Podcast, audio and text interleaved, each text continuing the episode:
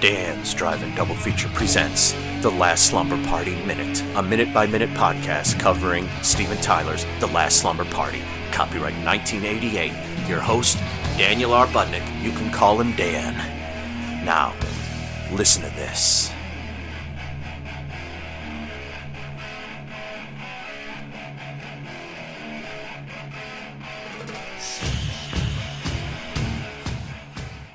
Episode thirty-five, minute thirty-five. Hey everyone, this is Dan. Welcome to episode thirty-five, minute thirty-five. And where were we? Oh yes, uh, yeah.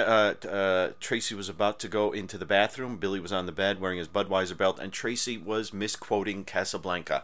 Let's join in. Don't you? Just part your lips and blow.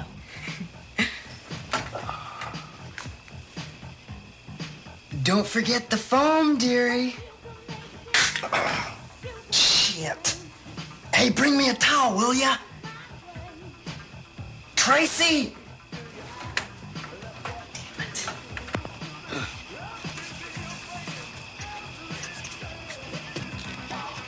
Hey, what are you doing here? Nobody told me you were in on this. God, now I'm gonna smell like brew for the rest of the night.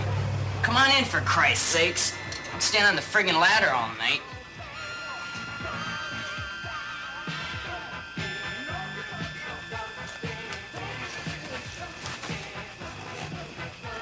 Seriously, man, what are you doing? Come on, come on, what are you doing? Come on, cut the shit. And and again, you know, the, the movie, um, I, I love it. It's it's eighties gals, you know, and earlier on, Chris was singing uh, Summertime from Porgy and Bess, and now um, Tracy uh, misquotes Casablanca. Now, having having said this, I, I think um, I would guess that I don't know if Casablanca is the sort of movie that Tracy would have kind of memorized, so she's probably saying it from having seen it a month ago, a year ago, two years ago, three years ago. Maybe she's seen it several times. But yeah, I mean, it isn't you just part your lips and blow. It's you, you just put your lips together and blow, um, because it doesn't make sense. I mean, it's kind of like, like whistling, you know, put your lips together.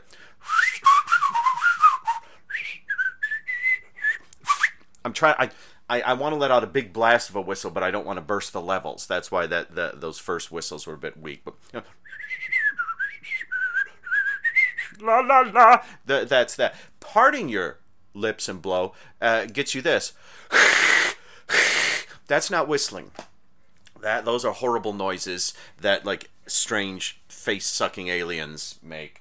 Um, But God bless her for, for trying, and she looks cute when she's standing in the doorway. And um, I hadn't seen Casablanca. No, I had seen Casablanca when I first saw, saw this.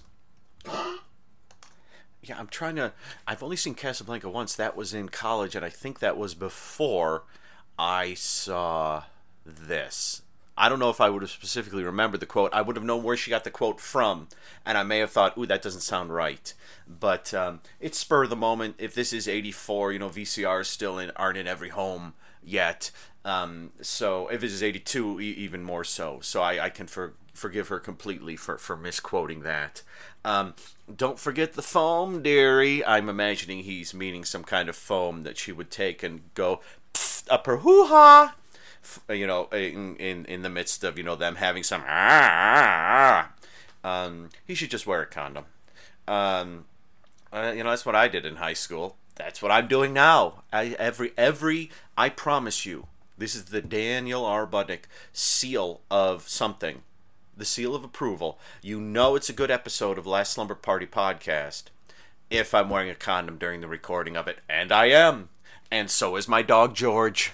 He's a little uncomfortable because doggy condoms aren't the best. Where where did I go right there? Well, you know, it's a, it's a, they're about to have sex here, and and um, uh, and it's it may not go, might not go well.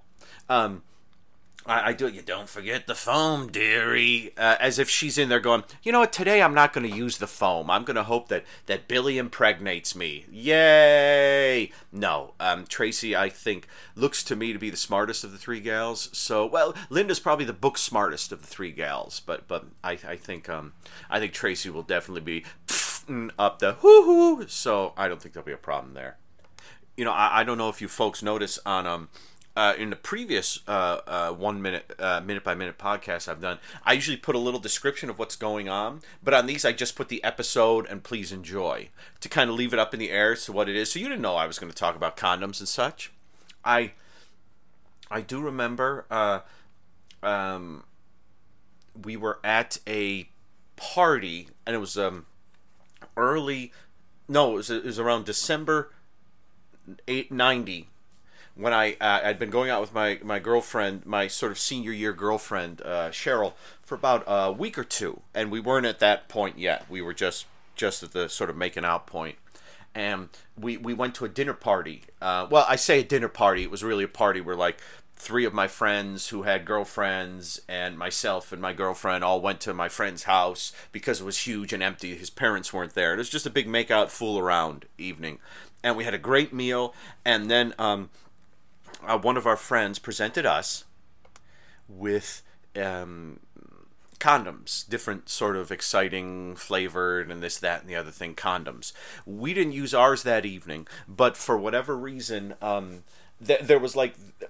You could go to bedrooms, but there was sort of like a side room on the side of the house, which was gorgeous and completely cut off from everything. And there was some sort of contest we did, and Cheryl and I won that room. So we went in that room, we watched movies, and we smooched, and it was really nice. Didn't use the condom. I will say this, spoiler, when the condom was used, it wasn't as sturdy as one would have led to believe. Mm, I'm just going to stop there. And you don't know, you don't know that I used the condom in high school. I could have used the condom two or three years later. How long did they stay? I don't know. I mean, the one I've had on now, I've had on through recording of ep- uh, episodes twenty-eight through this one, and I'm going to take it off and put a new one on for Thursday. I'm sorry that a, I, I'm uh, yeah, it's a, it's been a long, stressful day, folks, and I'm just I'm just taking it out on this episode. So what else happens? Um, oh yeah, she. I, I like the fact that that so, so so Tommy has like two or three beers in cans around his waist. He's walking around with them. He pushes his girlfriend down, picks his girlfriend, and when he opens the beer up as he's he's laying back, it squirts, it sprays all over his shirt, and he's surprised by this. Billy, don't be a hero. Don't be a fool with your life. Billy, don't be... I never liked that song.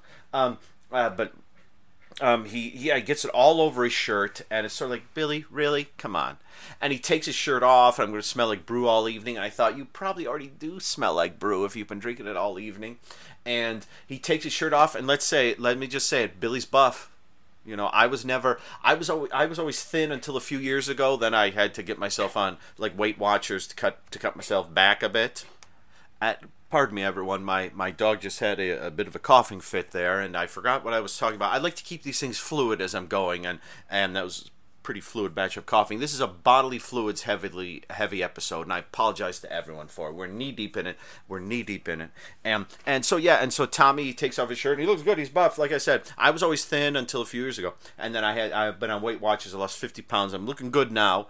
I could use more toning, as it were, but that may be one step beyond my energy level at this moment. I'm thinner. I'm, I'm I went from what was it? I went from extra large shirt and getting tubby in that, and thirty-eight, almost thirty-nine inch waist, to thirty-three, almost thirty-four inch waist, and medium shirts fit me just fine. So I'm feeling good. I'm feeling strong. I'm feeling I'm strong like bull. I'm like the Hulk, like the Hulk. Mm. This is a weird episode, folks. I apologize. Um, yeah. What are you going to do? What are you going to do? So uh, it's going to happen. You know, you you know that we're almost at the midpoint of this. And in the middle, I go a little crazy. So what happens, yeah, is he sees someone coming up the ladder, and he tells him to come on up. And I love the way, like, everything he says to him isn't like, oh, hey, well, you know, how are you? What are you doing? Come on up. I didn't know you were in on this. Come on up. Everything's like, what are you doing?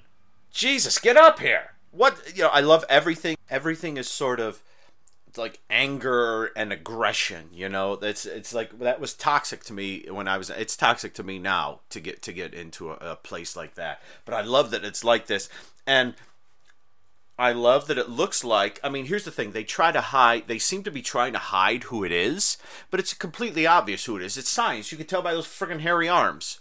You know, he's got the, the you know he's got the hairiest arms you've ever seen in your life, and and so it's and he's in he's in scrubs still. So you know it's science when he comes up. And it's so, and I love how that Billy doesn't say science. what the hell are you doing here? And Sines has all his scalpels and things in his pocket, and the minute ends with um, Sines reaching for one of the scalpels, and this probably isn't going to go well. And the thing about this is that, to me, this makes for a heck of a twist. I mean, isn't this a heck of a twist? I mean, we know there's a killer behind the bed. Yeah, because they're, forgive me again, this this is one of the things with recording uh, like this, um, recording a bunch of episodes at once. One of my dogs has been having kind of, she's having an allergy thing, she's having some coughing issues, and she keeps, and she won't go, she won't go in another room, and I don't want to make her go in another room. And so she's here with me, so sometimes she starts coughing, and so I lose my train of thought. But I know I was talking about Science, and the fact that Science has apparently gone mad. Um, it, it, uh, we, we we will, in the next minute, we will discuss that more, if that's truly what's happening, and if this is truly Science. Yeah, yeah, I, I think it's pretty much Science, but um, but I, I, I do like that this is an actual, like, super twist, and we'll we'll talk about we'll talk about this more when we hit the next minute. But I um I think right now I'm going to play you this.